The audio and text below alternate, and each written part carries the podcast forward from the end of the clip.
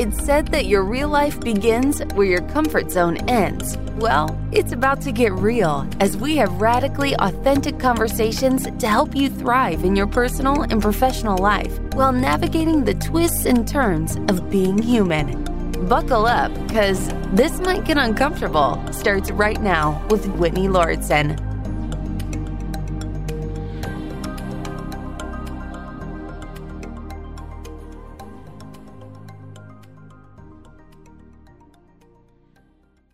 Few weeks ago, I did an episode about how I'm conflicted about social media. And shortly after I did that episode, I started reading a book called The Myth of Normal. And the following week's episode, or the solo episode, mind you, because on Mondays I do solo episodes, just me talking about life and thoughts, experiences. And Fridays are my days with guests. So the following Monday after that episode about being conflicted about social media, I followed up with it because as I started reading The Myth of Normal, I started to gain some more clarity. I was so into that book and I haven't finished it yet because, as is typical for me in my reading style, I started reading several other books. I was thinking about this the other day like, why do I struggle to finish a book? And I'll, I'll explain is I use this amazing free tool called Libby which is owned by this company called Overdrive that I've been using for, I can't even remember how long. It is just amazing. I'm so glad that more people are using this tool because it allows you to borrow books digitally from your library if you have never used it before. It's one of those things that I would feel devastated if I didn't have access to anymore. And you can actually have multiple library cards at multiple libraries around the country. I don't know if it's just for the United States. There's at least an equivalent in Canada because I know someone who uses that there too. And Libby is really nice because you go on and you can search for books and borrow them. With popular books, you often have to wait, sometimes several months. And I'm constantly going on there and putting books on hold. And then they arrive, and I feel a sense of urgency to read them. And that is a system I still have to figure out for myself because I've noticed how it interrupts my flow. That's a little behind the scenes. If you're ever wondering, like, why do I skip around? Why do I talk about so many books? I go through a lot of phases where I'm reading a lot. I, I listen to a ton of audiobooks and I'm trying to actually read more and more. I'm also, by the way, trying to read more physical books, and that ties into today's topic. And it's all related to social media as well. So I would say books and social media will be a big theme of this episode. Before I dive into those topics, a little update on life is I'm recording this a few days before the end of 2022. And it's interesting. I felt the last three days, a ton of anxiety. Reminds me of how I felt right after Thanksgiving 2022, where I felt so much heaviness.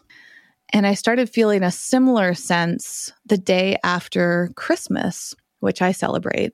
And it was a little bit different because I didn't have nearly as much social stimulation on Christmas as I did on Thanksgiving. If you didn't listen to that episode post Thanksgiving, I mentioned how being around a ton of people for a holiday was really wonderful, but extremely draining for me.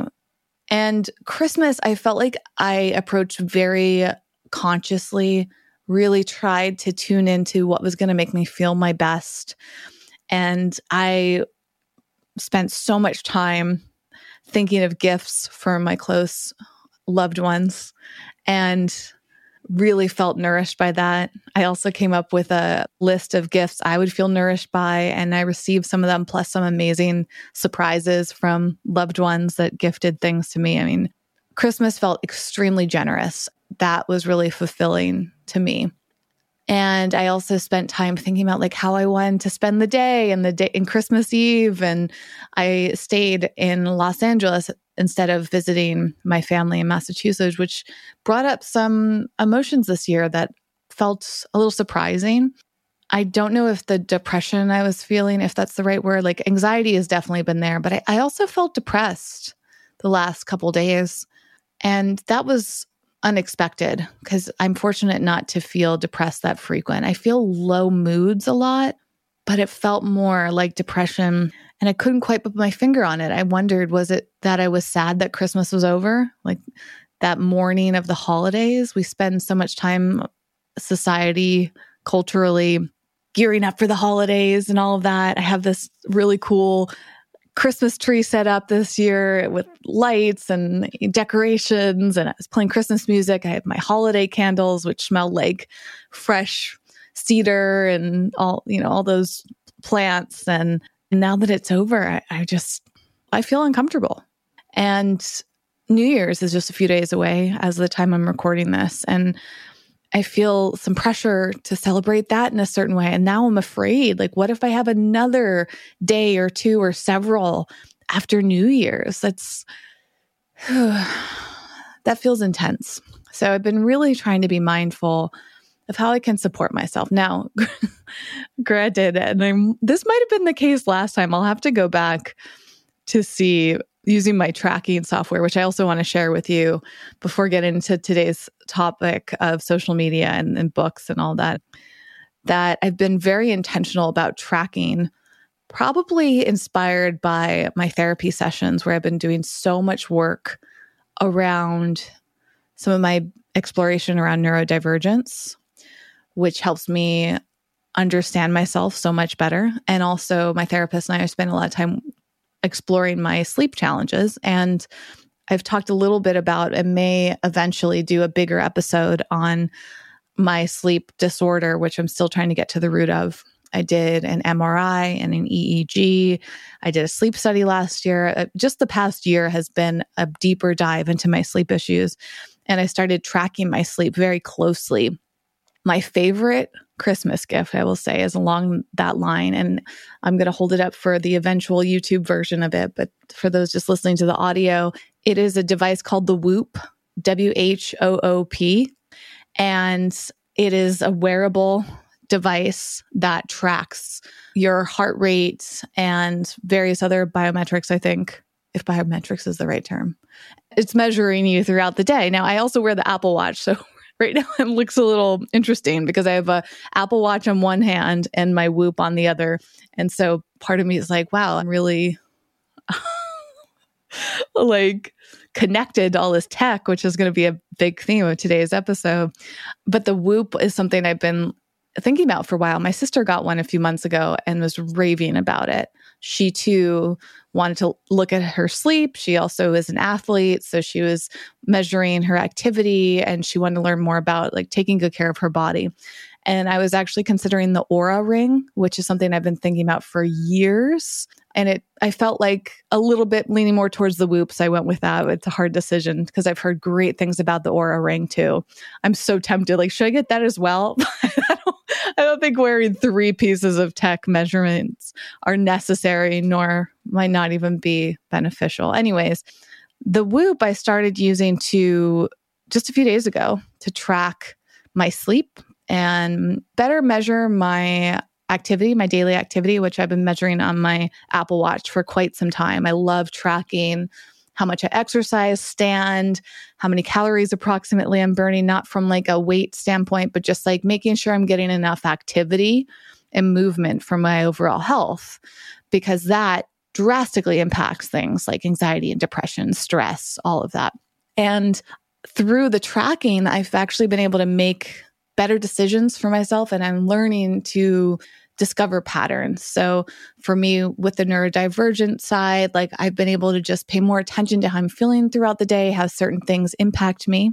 I also use a app called Bearable. I've mentioned it in the past. Actually, I'm going to make some notes right now in real time to ensure that I put all of these resources for you in the show notes. If you haven't been to the show notes for this podcast before, it's at wellevatr.com. That's W E L L E V A T R.com. So, Bearable you can use for free. The Apple Watch and the Whoop cost money, and, and they are more premium things. I, I was so excited to get the Whoop for a Christmas gift, so I didn't have to buy it myself. And I just want to be transparent that some of these tools are expensive. And that's why I've waited a while to get them. I, that's why I haven't gotten the Oura Ring, for example. The Whoop and the Oura Ring, I think, start around like 200, 250 ish, depending on all these things. You have to sign up for monthly membership. So it's a little bit of a drag. In fact, my Whoop, the device itself is, quote, free but you pay a monthly or yearly fee for it. And the gift that I received was for a whole year, which is cool. So I'll, I'll keep you posted next year when I have done the full year and see if I continue using them. But it's really amazing. It tracks sleep in a way that I've never really seen with my Apple Watch. And now I'm just trying to figure out my sleep disorder through that and also see the connection between my anxiety and my stress and trying to see like what's going on with my cortisol, my hormones. I mean, all of these things are just becoming bigger and bigger parts of my life. And not from a, what's the term called biohacking or health hacking. Those terms kind of trigger me a little bit. In fact, it's ironic, and this will slowly start to get me into the t- today's topic around a specific book and the subject of social media and technology in general is that I've been very drawn to measurements and simultaneously extremely turned off by them. I wonder sometimes about why personal development appeals to me so much. And I feel like I'm trying to find the answers and sometimes getting some really great clues through the books I read. Like The Myth of Normal is a great example because in that book, as I talked about in my follow up to social media a few weeks ago, I wonder if my feelings around social media are tied into the desire for validation and childhood trauma, perhaps. That's something I'm also thinking about a lot as I explore with my therapist. I wonder, like, is there some hidden traumas in my life? Am I actually neurodivergent? Or did I experience some trauma that I've buried so deep that I don't even recall it? I mean, that's a whole nother subject. And I don't know if I'll ever get the answer fully to that because I don't know of any. But sometimes that's scary. Like it talked about maybe it was in that myth of normal episode that the difference between capital T trauma and lowercase t trauma. And I think it's in the myth of normal that explores how most of us have experienced some sort of lowercase trauma or lowercase t trauma. And that's not to minimize the two, it's just they're different. They're different in terms of how we respond to them. So this these are the things that I'm discovering, exploring constantly and I do see quite a connection to social media. So I think with my other updates aside, I would say that for me, tracking myself through tools and technology is very useful. You certainly could do a lot of this by journaling. My therapist has been recommending that I journal sleep, like uh, my dreams, I mean, and sleep, like how I slept. So if I really wanted to, I could probably track all of these things by hand. Now, I wouldn't have the data that something like a Whoop device gives me in which I'm able to actually see my heart rate overnight, that to me is extremely helpful. But given some of the drawbacks of technology that I'm starting to explore in a deeper way, now that my career is no longer as connected to it, certainly a huge part of my career is done through technology. Actually, all of it is now that I think about it. And that's probably where a lot of the conflict comes from even my well-being coaching that I'm leaning more into is done virtually. I don't know if doing in-person sessions is something that I would really want to do. There's so many drawbacks to that. It's not as accessible and office spaces and on and on. So for me using virtual tools and tech has been the cornerstone, the foundation of my work and my career. But I'm also willing to explore it on a deeper level I wouldn't be talking to you right now if it weren't for technology. You wouldn't be listening to this if it weren't for technology. And I have felt a deep love and curiosity for tech my whole life, more so than a lot of people, if not most people I've known. It's I have always been someone who has been a little bit more fascinated and passionate about computers, for example, since more so than most people that in my life, meaning like I could geek out about tech, software and and hardware. I used to work for the at the Apple store. Like I remember that job brought me so much joy because I was immersed in it. I was learning constantly. But even at the Apple store, I was actually someone there that ha- seemed to have had more enthusiasm and knowledge than a lot of my colleagues because believe it or not to work at the Apple store at least over the period of time that I was there they would generally hire you based on your personality more than they would your knowledge of tech. I think back in the quote day, like it was incredibly competitive to get a job at Apple. At one point, I think maybe around the time I was hired there, it was harder to get a job at Apple. This is at least the rumor than getting into Harvard. And so when I got in, I was like, whoa, I was new to using Apple products eh, regularly. I used them when I was in college and also throughout my education in elementary school and high school. But I remember going into working at Apple feeling like I didn't know a ton. And over time, I learned a lot and expanded because I was really interested in it. And that was a big part of my journey with social media, too. I mean, what I love about Apple products is they are made for creativity. Creativity is like the foundation I've always felt about Apple. They're not exclusive to that, but a lot of creative types use their products. They feel intuitive. They've been designed to be different and that always appealed to me too. In fact, in the past, I'm not sure how much they focus on this now, but the core of the marketing angle with Apple was around being different. And I've always felt different.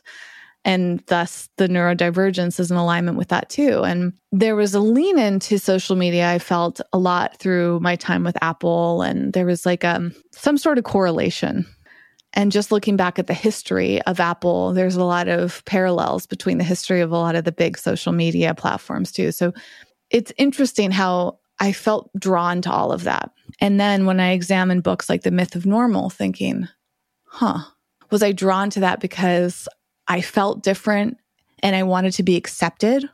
Or was I trying to continue being different because that's where I got my validation? Maybe it's both. I've wondered why I'm an early adopter. Am I an early adopter because I love technology and I'm excited to try things and I don't want to wait and I'm generally willing to try something new whereas a lot of people want to wait and see other people do it first. I'm very drawn to the new. I'm drawn to the different. I'm drawn to the novelty. And when something doesn't feel new and it feels too crowded, I start to lose interest. And I've been really reflecting on that with my social media history. So now I want to share this book that I've been teasing, the book that put my reading of The Myth of Normal on pause. And this book is called Stolen Focus. and it's currently become my it's my current book obsession. if you haven't noticed this about me, when I read a book I love, I can't stop thinking about it, talking about it, referencing it. I just get so deeply curious about certain books and what's the term I'm looking for? Like a hyper fixated on it. It's interesting though, because I don't always have the band. this is kind of funny. I don't feel like I have the desire to focus or drop everything to read. And this book is actually helping me examine why. So let me start off with a little preference, a little overview of this book, which the full name is Stolen Focus Why You Can't Pay Attention and How to Think Deeply Again. It's written by Johann Hari. I don't know if I'm pronouncing his name right. And I don't even remember how I came across this book. I really wish I did know because of how much it's impacting me. And I will link to this along with the Myth of Normal book, everything else I reference in the show notes for you. It's a New York Times bestseller, I don't know if that means too much to people, but it makes sense because it's described as a groundbreaking examination of why our ability to pay attention is collapsing and how to get it back. I've made it through about 50% of the book. So there may be a follow up episode to this as well as The Myth of Normal. My goal is to finish this book because I'm just feeling like I'm getting so many deep answers of this, answers from this book, I should say. And here's the description in the United States, teenagers can focus on one task for 65 seconds at a time, and office workers average only three minutes. Like so many of us, Johann Hari was finding that constantly switching from device to device and tab to tab was a diminishing and depressing way to live. He tried all sorts of self help solutions, even abandoning his phone for three months, but nothing seemed to work. So Hari went on an epic journey around the world to interview the leading experts on human attention, and he discovered that everything we know about this crisis is wrong. We think our inability to focus is a personal failure to exert enough willpower over our devices. The truth is even more disturbing. Our focus has been stolen by powerful external forces that have left us uniquely vulnerable to corporations determined to raid our attention for profit. Hari found that there are 12 deep causes of this crisis, from the decline of mind wandering to rising pollution, all of which have robbed some of our attention. I'll pause there. There's a longer description, but whew, it's heavy. But it is so incredibly well written. I remember how I felt when I first started listening to the audiobook. So, as I often do, I've been doing the audiobook and reading the written word and not even in sync. So, I go on a daily walk right now. I meant to say this earlier, but this has been part of my routine for the last few weeks. It's really made a big difference for me physically and mentally. I take my dog, we go for about a mile walk around the neighborhood, and I usually listen to an audiobook. And I remember exactly where I was when I first, um, like on the street, on the block, when I first heard this. And this book begins with, and I hope I'm saying this, now, I'm just going to say the author recounting an experience related to Elvis. And it was such a great piece of the book because it seems to have nothing to do with it, but it really drew me in. And his writing is so remarkable to me. I'm constantly in awe of how he phrases things. I pulled up notes to share with you and could not believe it. Since I'm only 50% through this book, I've highlighted 227 lines in this book which overwhelms me. Luckily, I've narrowed down to about 15 or so that were really amazing to me. And that's why I think this could be several parts. And I'll probably continue to reference this book over and over. So I just feel like there's so many visuals to it. And by the way, he has written, I think, two other books. One is called Chasing the Scream, which I think that's about drug addiction and lost connections. And I remember my former co host, Jason, talking about lost connections. I tried to read that book and somehow I didn't get drawn in, but now I'm like, can't wait to read everything. I believe also he's done a TED talk. So you could go down the rabbit hole. He's been in podcasts. He's someone I add to my list of people to invite on this show one day. So this book has just helped me reflect a lot on why I felt found social media to be conflicting as I've given the background to my personal interests in social media as well as professionally. I felt a lot of challenging, confusing emotions. And now I feel like I want to step as I even hesitate to say this because it sounds a little extreme. I was going to say I want to step as far away from social media as possible, but I don't know if that's true. One, because as the book has started to get to in the sections that I've read up to so far, there are a lot of benefits to social media. And I don't know how I would fully replace that. I've been experimenting with it because I haven't been using it much lately. For instance, on the Wellevatr social media accounts, I think the only time I've posted in the past five to six months has been a few tweets, maybe some stories. I go on to the Instagram for Wellevatr just to see if there are messages from listeners like you, and occasionally I get them there. But even with that, I don't like the container. In fact, I've been really wondering if I should stop encouraging listeners to reach out to me on Instagram because I don't enjoy it anymore. I find it really overstimulating, even just to open up the app and go to the messaging section. So I wouldn't be surprised if I used 2023 to wean myself off of using that at all. Like I'm maybe I'll turn off messaging. And that feels scary because I'm cutting off an access point. And as I've been looking at the cons of social media and, and, and weighing them out with the pros of it, I feel like I'll be cut off socially from a lot of people, maybe even including you. I felt the same with Facebook. I barely use Facebook. I feel like even Facebook Marketplace is not something that I mm. enjoy for selling things. Like I, that was a saving grace.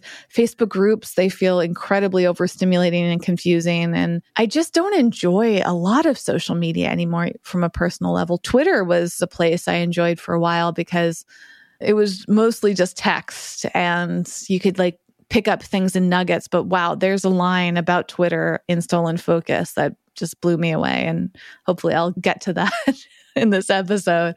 But I just have been noticing that it feels like not only is it stealing away my focus, but it contributing to anxiety and it's not adding to joy for me.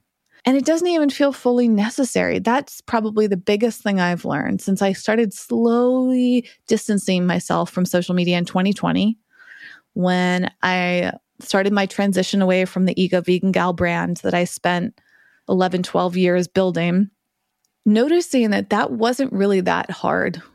I don't feel like I'm missing out that much. Occasionally, opportunities come up, but they're really not even that worth it from a career standpoint. They're definitely not from a personal standpoint. So let me go back to that because I feel like that's a little bit more relatable since not everybody has a career using social media. I have noticed in general, communication and socializing are really, really hard. And I don't know if they always have been hard for me and I've done such a great job masking, or if I'm feel like something shifted in me and maybe socializing feels different all of a sudden. Some people say that about the pandemic and the shifts that's happened. I don't know. I don't know what the source is. I just feel like it's different. Now, most communication feels incredibly challenging, and there's a very limited number of people that I feel comfortable talking to. And comfortable in the sense where it's like an ease and a desire. There are people in my life who I deeply love and have respect for, but I don't feel that full ease talking to them. It feels hard. It, I feel a resistance, actually. I've noticed this.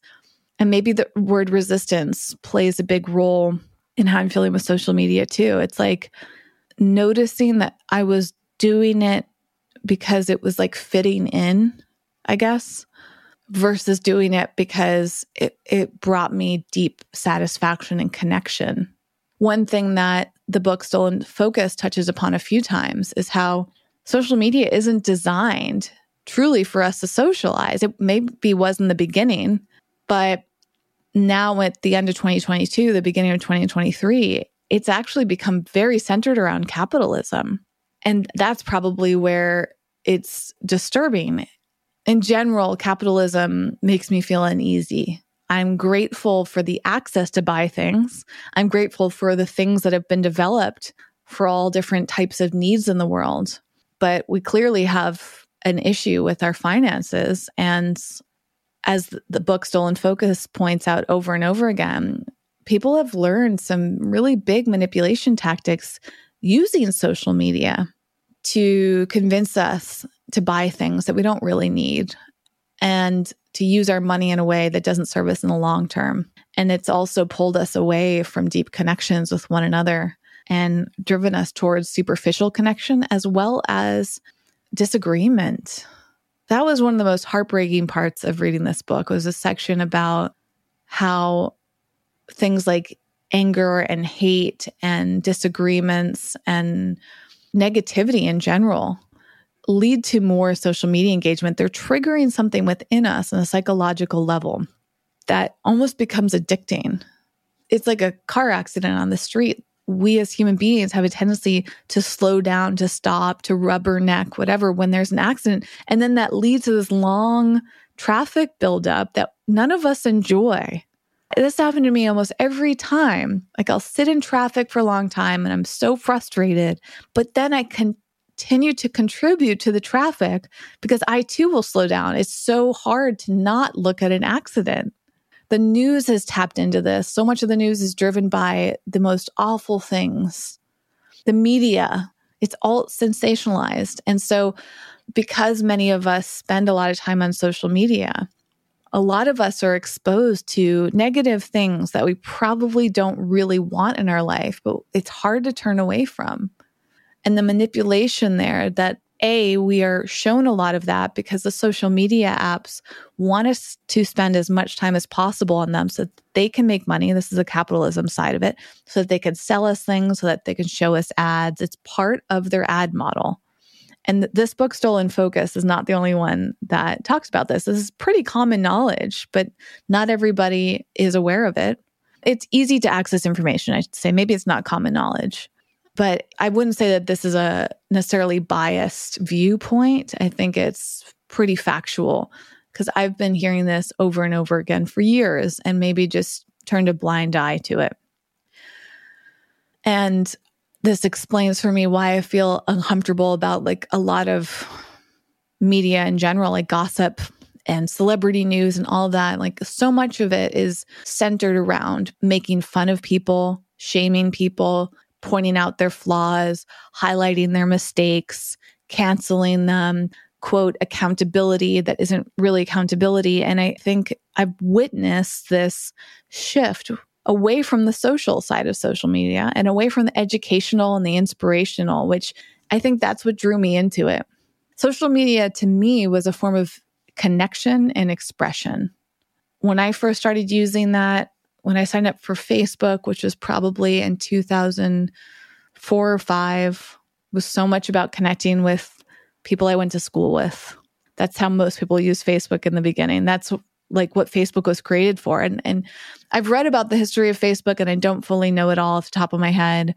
I'd be curious to see the evolution of when the money side started to come into play. Like how early on did Mark Zuckerberg start thinking about how to make money from Facebook versus like that tool of kind of popularity. I mean, he he wasn't even using Facebook for good in the beginning. If you've seen the movie The Social Network or read about Facebook, it's like he was literally putting pictures of people's faces up. And I, I think the first version of Facebook, it was like women that he went to school with and they were rating their appearance and they were just checking in on each other, you know. And I remember hearing about it and it was just like curiosity about one another. It was a virtual yearbook or something, but it was updated constantly and you could spy on people and chat with people, all that stuff. And so I wouldn't say it was innocent, but much more innocent than it feels today. And Twitter, I started using a few years after that. And I don't know. I mean, there was news on Twitter back then.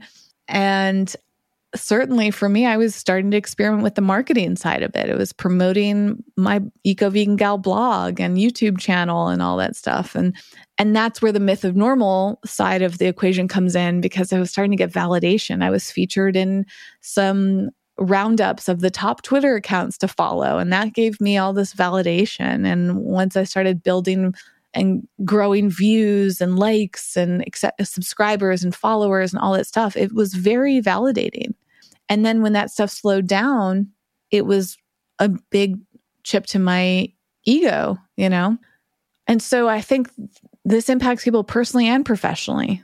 Everybody that's used social media has experienced the high of getting a lot of likes, a lot of attention, because it's happened to virtually everybody. That's just the way social media is designed. I mean, I'm sure there are some examples of people who have never received a like or a heart before. But due to the way social media works, at least your network of friends are going to give you some sort of attention. They're going to see your photos and they're going to think it's cute or funny, or maybe they don't even like it, but they're liking it to be nice and supportive, or they're liking it to mock you, you know, like all this behavior. And that has been designed to trigger us to feel good and continue doing it. And then our natural curiosity to see what other people are doing and and the observation, the what's the term when you observe other people, kind of spy on them. I mean, that's just tapped into our, our human tendencies. And then when the careers around social media, for me at the beginning, in addition to marketing my own work, I started realizing people would pay me to teach them how to use social media. And so that was that was and still is in some ways part of my career. And now I'm re- reevaluating that because to be honest, social media marketing is extremely complicated. It, it's positioned as being easy and hackable and all this, but it's actually quite expensive and it's not easy for everybody. And that there's just so many misconceptions. And I think actually the cons of social media have really outweighed the pros for a ton of people, but it's hard to admit that because it's such a huge part of our society. So let me dive into the quotes from Stolen Focus and how I've been reflecting on all of this. And I'm probably going to move at a slower pace as I read through it. As I mentioned, there's over 200 highlights so far. And I'll just be pulling out some of the phrases that are giving me food for thought and perhaps you food for thought too. The first highlight I have in this book is a reference to that section about Elvis, which will make more sense if you decide to read it. And the author says, It was like that person had broken into smaller, disconnected fragments. He struggled to stay with a topic of conversation for more than a few minutes without jerking back to the screen or abruptly switching to another topic.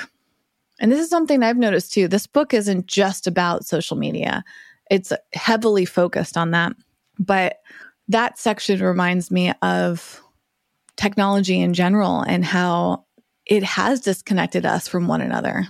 You know, as I talk about all these tools that I'm using to monitor myself, there could be ways in which that's distracting me. You know, like, am I too focused on meeting the number of steps I need? Like, so many of us, right? Like, anyone who has an Apple Watch has probably experimented with this activity monitor. And on mine, I have it on my screen. And every day I try to meet the minimums. And it's become almost this obsession, this desire to hit my streaks. So, streaks in general for a lot of us can be a bit distracting and is easy to obsess over them. And I just am trying to be very mindful because I've noticed how uncomfortable I feel around people who are having a conversation with me while simultaneously looking at their computer or their phone. It it is such an unpleasant experience because you don't have their full attention or their focus. They are maybe waiting for the conversation to be over so that they can get back to their phone or their computer and check their email or look on Facebook or check their text messages. Or they're trying to have a conversation with you and multitask at the same time. That multitasking is actually a part of this book. And since I'm not going to get to every section in detail, the point made is that many of us believe that we have the ability to multitask, but technically we don't. Our brains aren't wired that way. Multitasking is actually a phrase taken from computers, which I don't think I knew before I read this, that the computers can multitask technology can do things that we can. And we're trying to, in some ways, like join ourselves with technology. And I think that's really cool. You know, like I'm using the Whoop device because it can do things that I can't. I can't remember what my heart rate was and keep track of it in the same way that this can. I'm not able to track myself when I'm unconscious and sleeping. So technology is supporting me with that, right? Technology can do multitasking, but it can actually support us to multitask because we're unable to truly multitask. And yet we try to do it constantly. And so society, culturally, we've been conditioned to believe that we can do things like this or misled perhaps to believe that we can. And so when you're holding your phone and scrolling through it while having a conversation, you, you're not actually focusing or paying attention on either the conversation or the device. But yet that has become culturally acceptable. That's the first section. Elvis doesn't have too much to do with the quote I read, but if you do read the book, you'll see. That's a little a little teaser for you. And the same section is talking about how it's hard to gain any traction in our minds through this, how we've lost our capacity for concentration. And he said in one of his eloquent phrasings, it's as if it was a friend who had vanished one day at sea and never been seen since. And that to me is heartbreaking. That's that's why I got drawn into this book because I thought, wow, there's one person in my life who I don't want to call out publicly, so I won't give any details about who they are.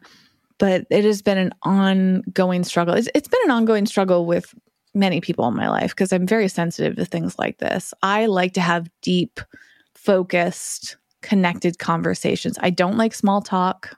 I understand distraction because I believe I am likely someone with ADHD, although still on my journey for full diagnosis of that. But I know what it's like to get distracted. I know what it's like to feel understimulated and be seeking out more stimulation. I think that's why phones and tech are so great. They stimulate me. I love my MetaQuest VR headset. It's so stimulating. I can notice when I feel understimulated and my desire to get some sort of stimulation, but I'm practicing being mindful of that. And it's ironic that in the middle of a conversation, so many of us don't feel stimulated.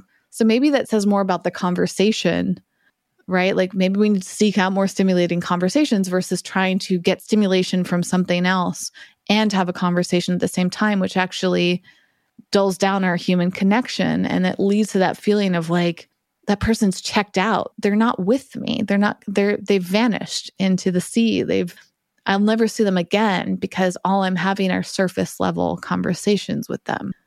That's like my worst nightmare. And so there's one person in my life who it's an ongoing argument, has been for years. I remember when texting was really becoming a big part of our communication styles. And I was a bit resistant to texting, I think mostly because it was expensive at the time. like years ago before we most phones were like unlimited depending on your your age range, right? There I don't even know when this was. Let's say I remember one of my jobs, it was probably pre 2010 for sure that it costs a lot of money to text. And then eventually the phone system services started to switch over to unlimited. And I think that's the standard now. So pre unlimited text, I would be like very careful about how many texts I sent out because I don't want to go pay extra for them. And I was like, oh, I'll, you know, just have a phone call. And now I'm kind of the opposite. so I much prefer text to phone calls. Texts are less stimulating for me. And I don't want to be overstimulated by a communication. Ironic, right? Like, this is why this is all so complicated. It depends on the setting. There are times where I want to sit with someone and make eye contact and be engrossed in a deep conversation, and other times where I want as little information as possible.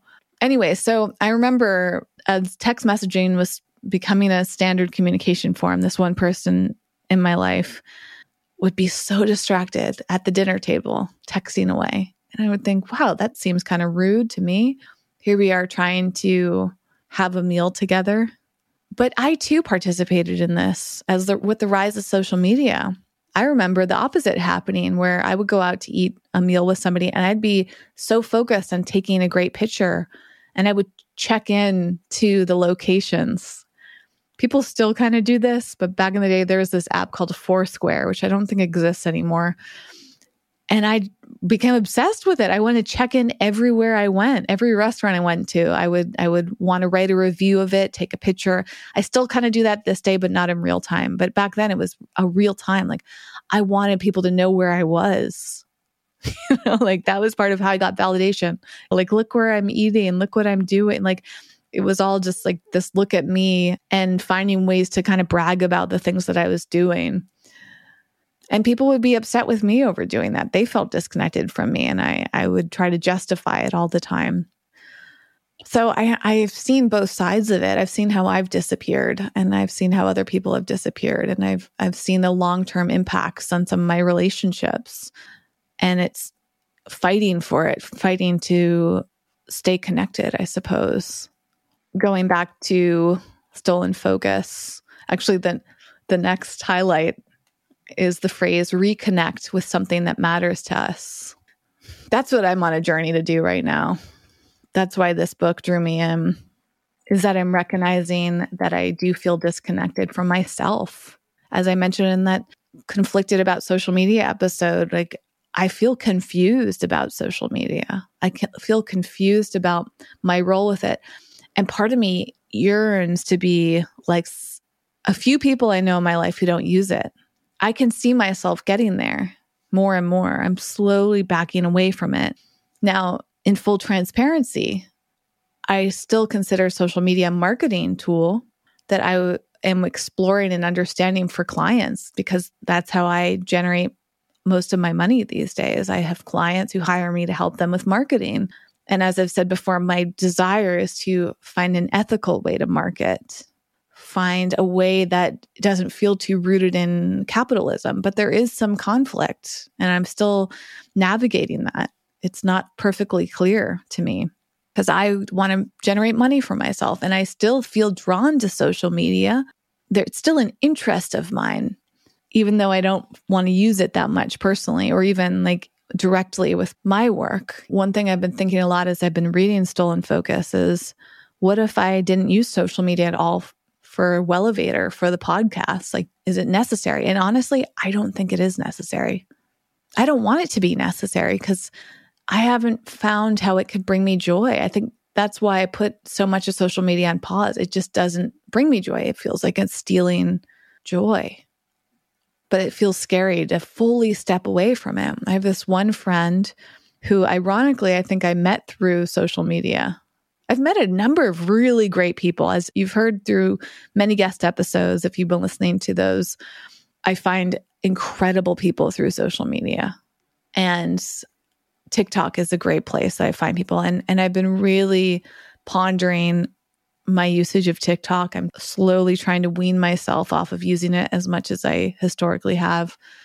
But I'm afraid of losing out on those connections because I cherish them what would life be like without making those connections? I mean, if my goal really is to connect more and not less, how do I do that? Can I still achieve that in these meaningful ways without social media? That's ultimately what I'm trying to figure out. And books like Stolen Focus are are giving me these clues. and I promise I'm not reading these quotes before I make these statements, but they are somehow all lining up because the next highlight in that book was you're afraid of missing out. That's why you are checking your screen all the time. By doing that, you are guaranteeing you are missing out. You are missing your one and only life. You can't see the things that are right in front of you, the things that you've been longing to see. Now, I think that quote in the context was related to him being frustrated, the author being frustrated in that Elvis context. I think this is all still part of that same section of noticing people who are at Graceland, where Elvis lived, his house, and how people at Graceland were on their screens looking at information about Graceland versus being at Graceland and looking around the physical place and how that experience opened his eyes to people's use of tech and looking on these screens. And I feel that frustration. Social media introduces us to things, though. That's where the struggle is. For example, I talk a lot about how I find places to visit through social media. I use TikTok videos to find new places to travel and I mark them down and I go to them and then I experience what they're like in person. And I've really minimized how much I use social media with my travels. In fact, I rarely ever post about my travels anymore on social. I mostly talk about them here on the show because I don't want to be someone that's just taking photos for Instagram or making videos for TikTok because that takes me out of that moment. So, this idea of the fear of missing out is hard because, to the author's point, by checking your screen all the time because you're afraid to miss out on what the screen offers you, you guarantee you're missing out on what's beyond the screen. So it's almost like you can't have both. And maybe that's part of the challenge is wanting both. And I've been wondering, exploring in my life where that balance is that makes me happy, brings me joy, where that balance is for my clients. One thing I I think a lot about, and, and part of my deep interest in these subject matters is that so many people have a surface level understanding of social media, meaning that a lot of people aren't even aware of what social media does to them and why they're drawn into it. If you are interested in that, I couldn't recommend Stolen Focus enough. I've only skimmed the surface of the book so far because it goes deep into how social media and, and a lot of tech in general is designed. And without that understanding, you may just be using it almost like a puppet type of thing. Like you're the puppet moving around without realizing that their string is controlled by somebody else. Like that's that's kind of how I view it. And having stepped away from a lot of it and looked at it and looked and reflected on the pros and cons of social media for myself, I see a lot of people making decisions on social media that don't seem very conscious, I suppose. Like when I'm hired for social media stuff, I see people wanting things that I don't really believe they can get. This just came up in a experience that I think I mentioned on a previous episode recently where one of my clients is looking to hire somebody to help with social media on a capacity that I'm not doing for them. But my role will be to guide this person in executing some things. And I work a lot in that capacity. I'm not sure how much I've shared this, but my two main clients right now have other employees and teams, and I direct some of them and edit things and like I'm just very involved with the whole process.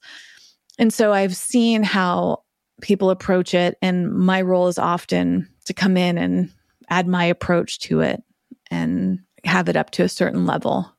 And thus, I've just seen that surface level of like people doing things almost like um, templated, going through the motions, looking at formulaic thing, like using formulas. Also, very much like technology, you know, you know like this is what I've seen a lot in social media of like people taking almost like a mathematical approach to it. Like, if this, then that, this plus this equals this. But I, through my deep experience and research on social media, have a, a strong feeling that this plus this doesn't always equal that. Sometimes it's this plus this minus that, you know, like if you looked at it from a mathematical equation, a lot of people are not getting it right. The formula is flawed. And yet, as pointed out in Stolen Focus, many of us take the blame and internalize that without even realizing that the formula is flawed. We don't think the system is broken. We think we're broken. We think that we're doing something wrong. And that maybe if we just keep trying and trying the same formula, that we will finally get the result that we are being promised.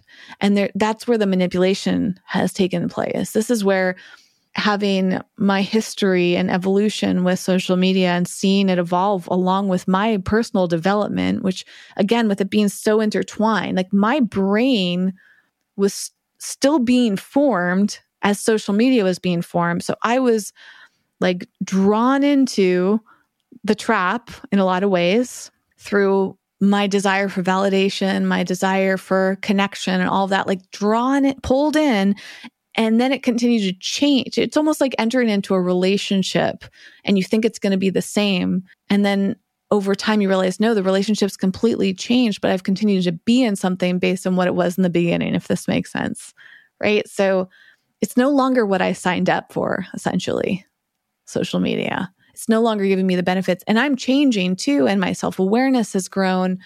And what makes it hard is seeing that not everybody's self awareness is at the same point. Not everybody has dug into the research and I think that alignment with a book like Stolen Focus is interesting because I, I feel like the exact same thing happened to this author. No, I shouldn't say the exact same. A similar thing happened to the author who stepped away and did the research and suddenly went, oh, wait a second. I don't know if I want to be part of this anymore. I don't know if this benefits me anymore. I'm going to wrap up the episode soon, but I want to make sure to hit on, just in case I don't deeply cover this book again because I feel like I haven't even, because so many of my own thoughts and experiences got woven into it, as often happens in these episodes. I want to just read off those 15 high, like super highlights, I'll call them. So when, when I'm highlighting a book, I will sometimes like add a star next to my favorite highlights, and there were 15 stars. So I am going to go see how quickly I can pull those up. Let's see here. I really wish I could read you every single highlight because that's how much I want to geek out, but it would probably take me hours. Okay. So the first one I gave a star to is depth takes time and depth takes reflection. If you have to keep up with everything and send emails all the time, there's no time to reach depth. Depth connected to your work and relationships also takes time. It takes energy. It takes long time spans and it takes commitment. It takes attention all of these things that require depth are suffering. It's pulling us more and more up onto the surface. It's blowing my mind how I'm speaking on things, and then the next quote I read feeds into that. And, and this is the thing too. People tend to want to move through social media really quickly and get these big results. And I can tell you after all my experience on social media that social media results takes time.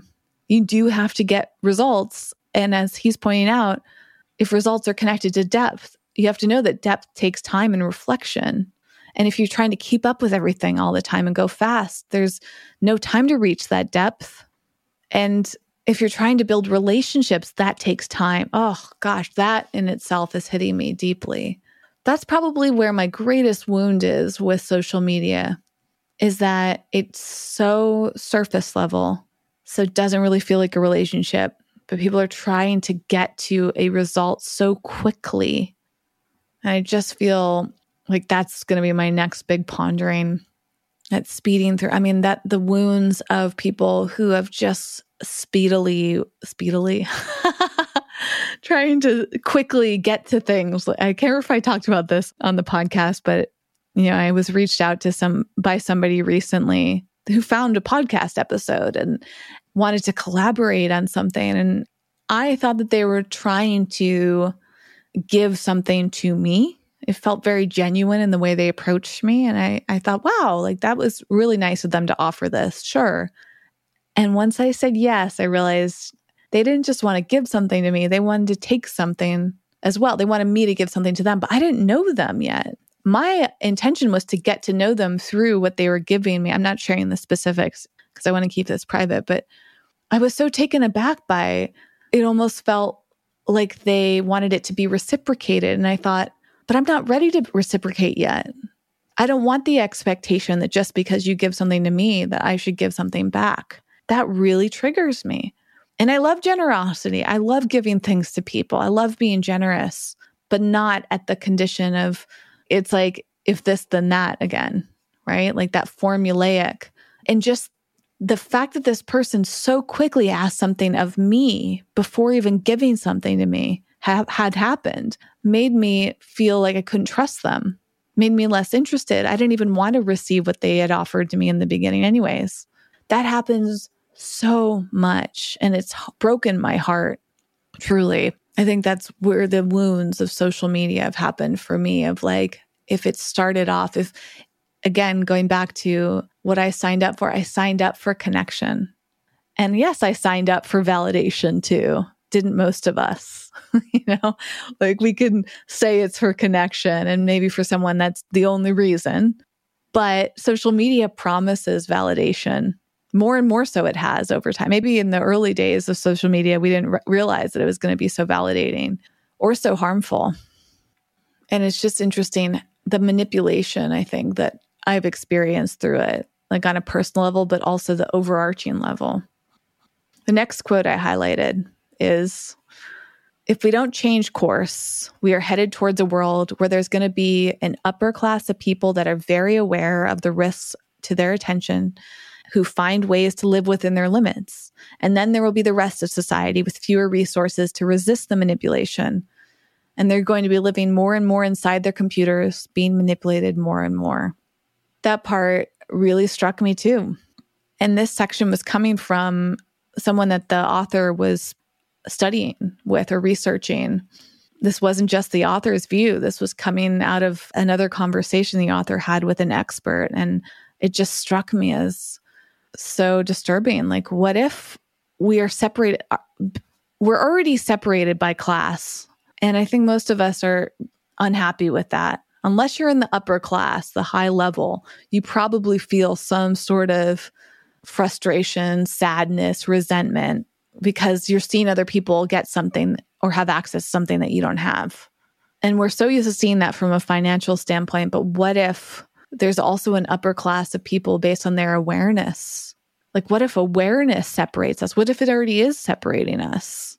Like, I've noticed, I'm not trying to put myself in a quote upper class by saying this, but awareness, self awareness is one of my skills, I suppose, because I am interested in that. Like, I enjoy being aware. And so I continue working on that every day.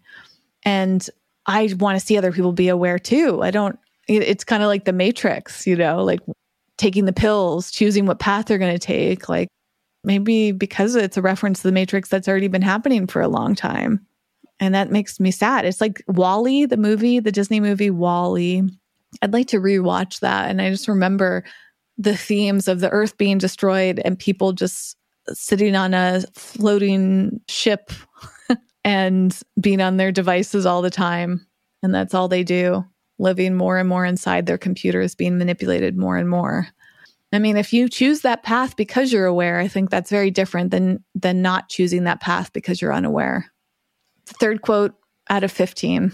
The faster you make them go, the less they will understand. More speed means less comprehension. I think meaning that we could be manipulated because things are happening so fast. We're being encouraged to go fast. And maybe there is a benefit to the people behind the machines controlling the strings, if you want to look at that way, because they recognize that we are less powerful if we are less aware. We are less powerful if we have less comprehension. We're more prone to making mistakes and being controlled if we're going too fast to be able to pause to think about it. The next quote there's just a maximum limit for how quickly humans can absorb information, and trying to bust through that barrier simply busts your brain's ability to understand it instead. How do you slow down in a world that is speeding up?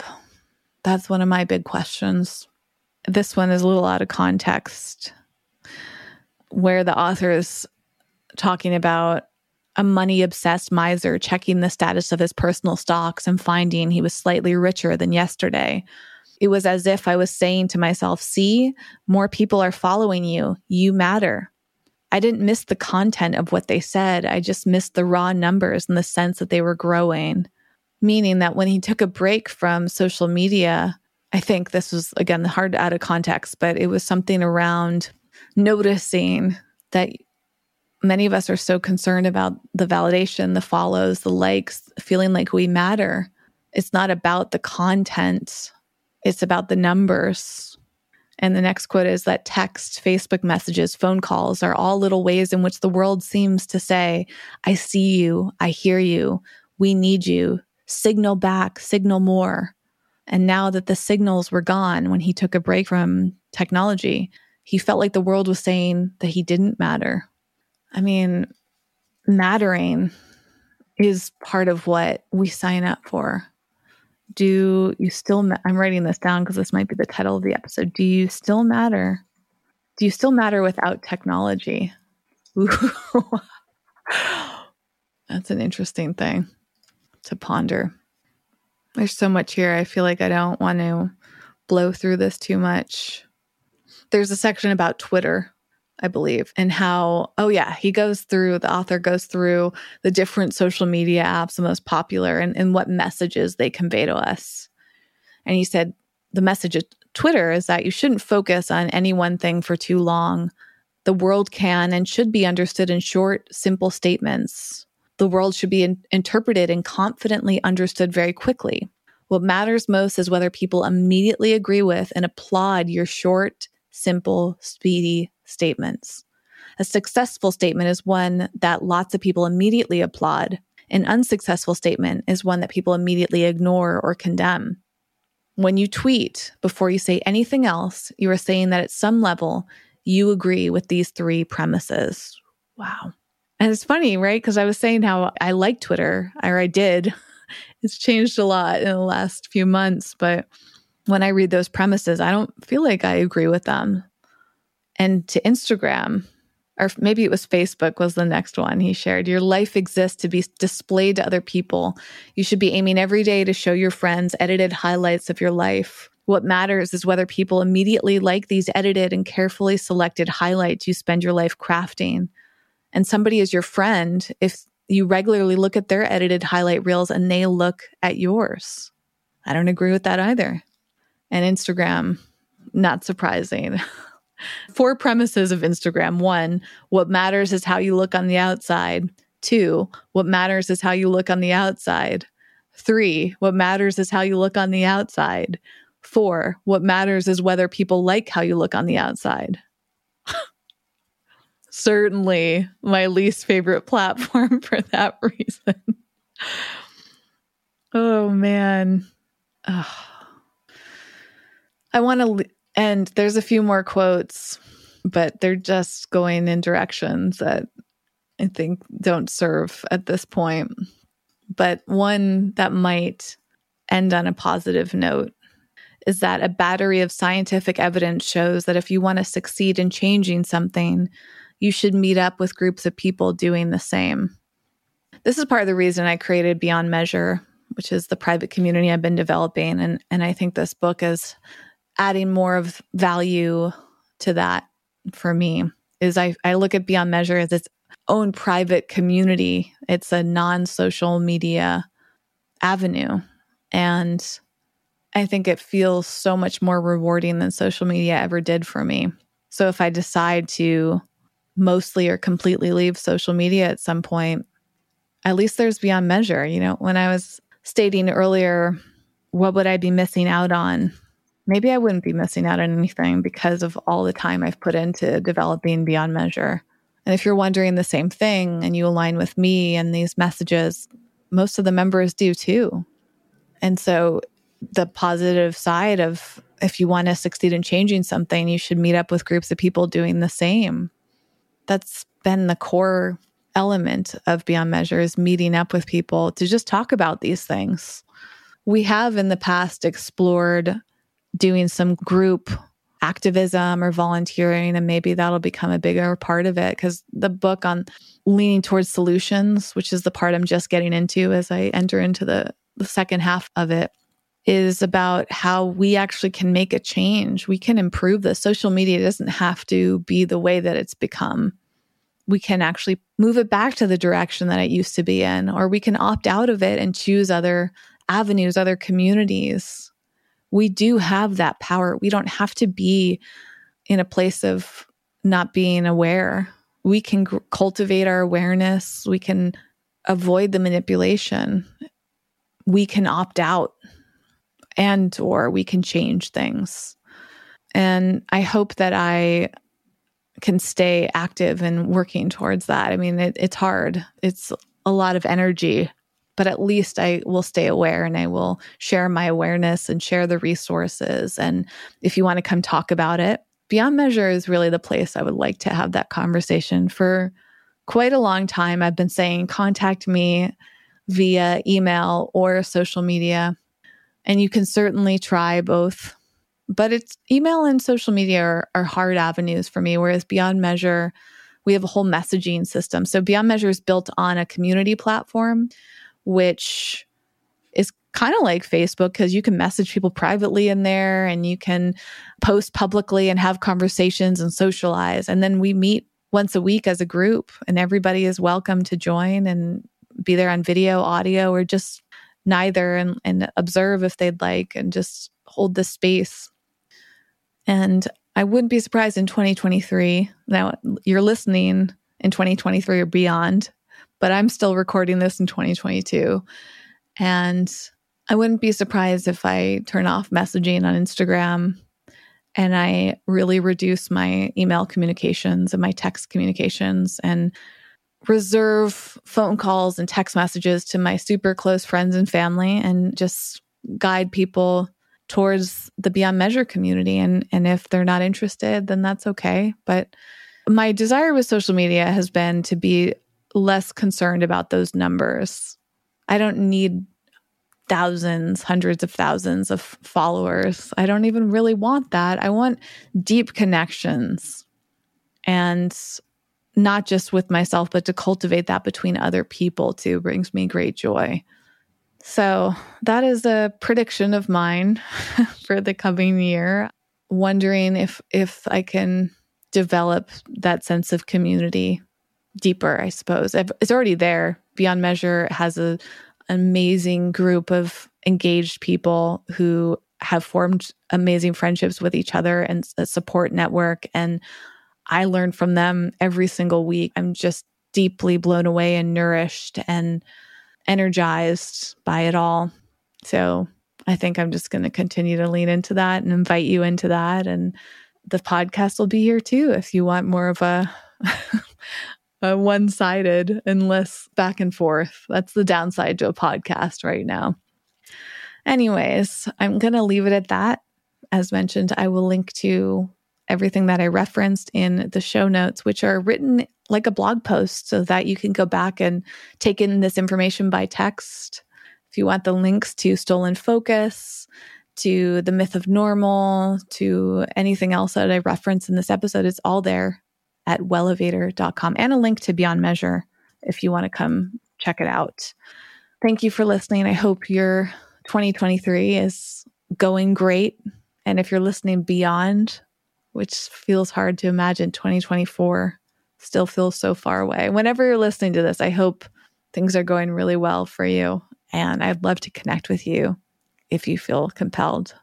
Until next time, wishing you the absolute best with your life. I will be back on Friday with a guest, and I hope to have you part of that too. Bye for now.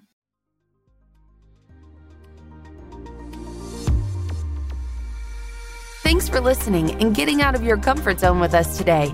For show notes and more high performance resources to help you thrive, go to wellevatr.com. That's W E L L E V A T R.com.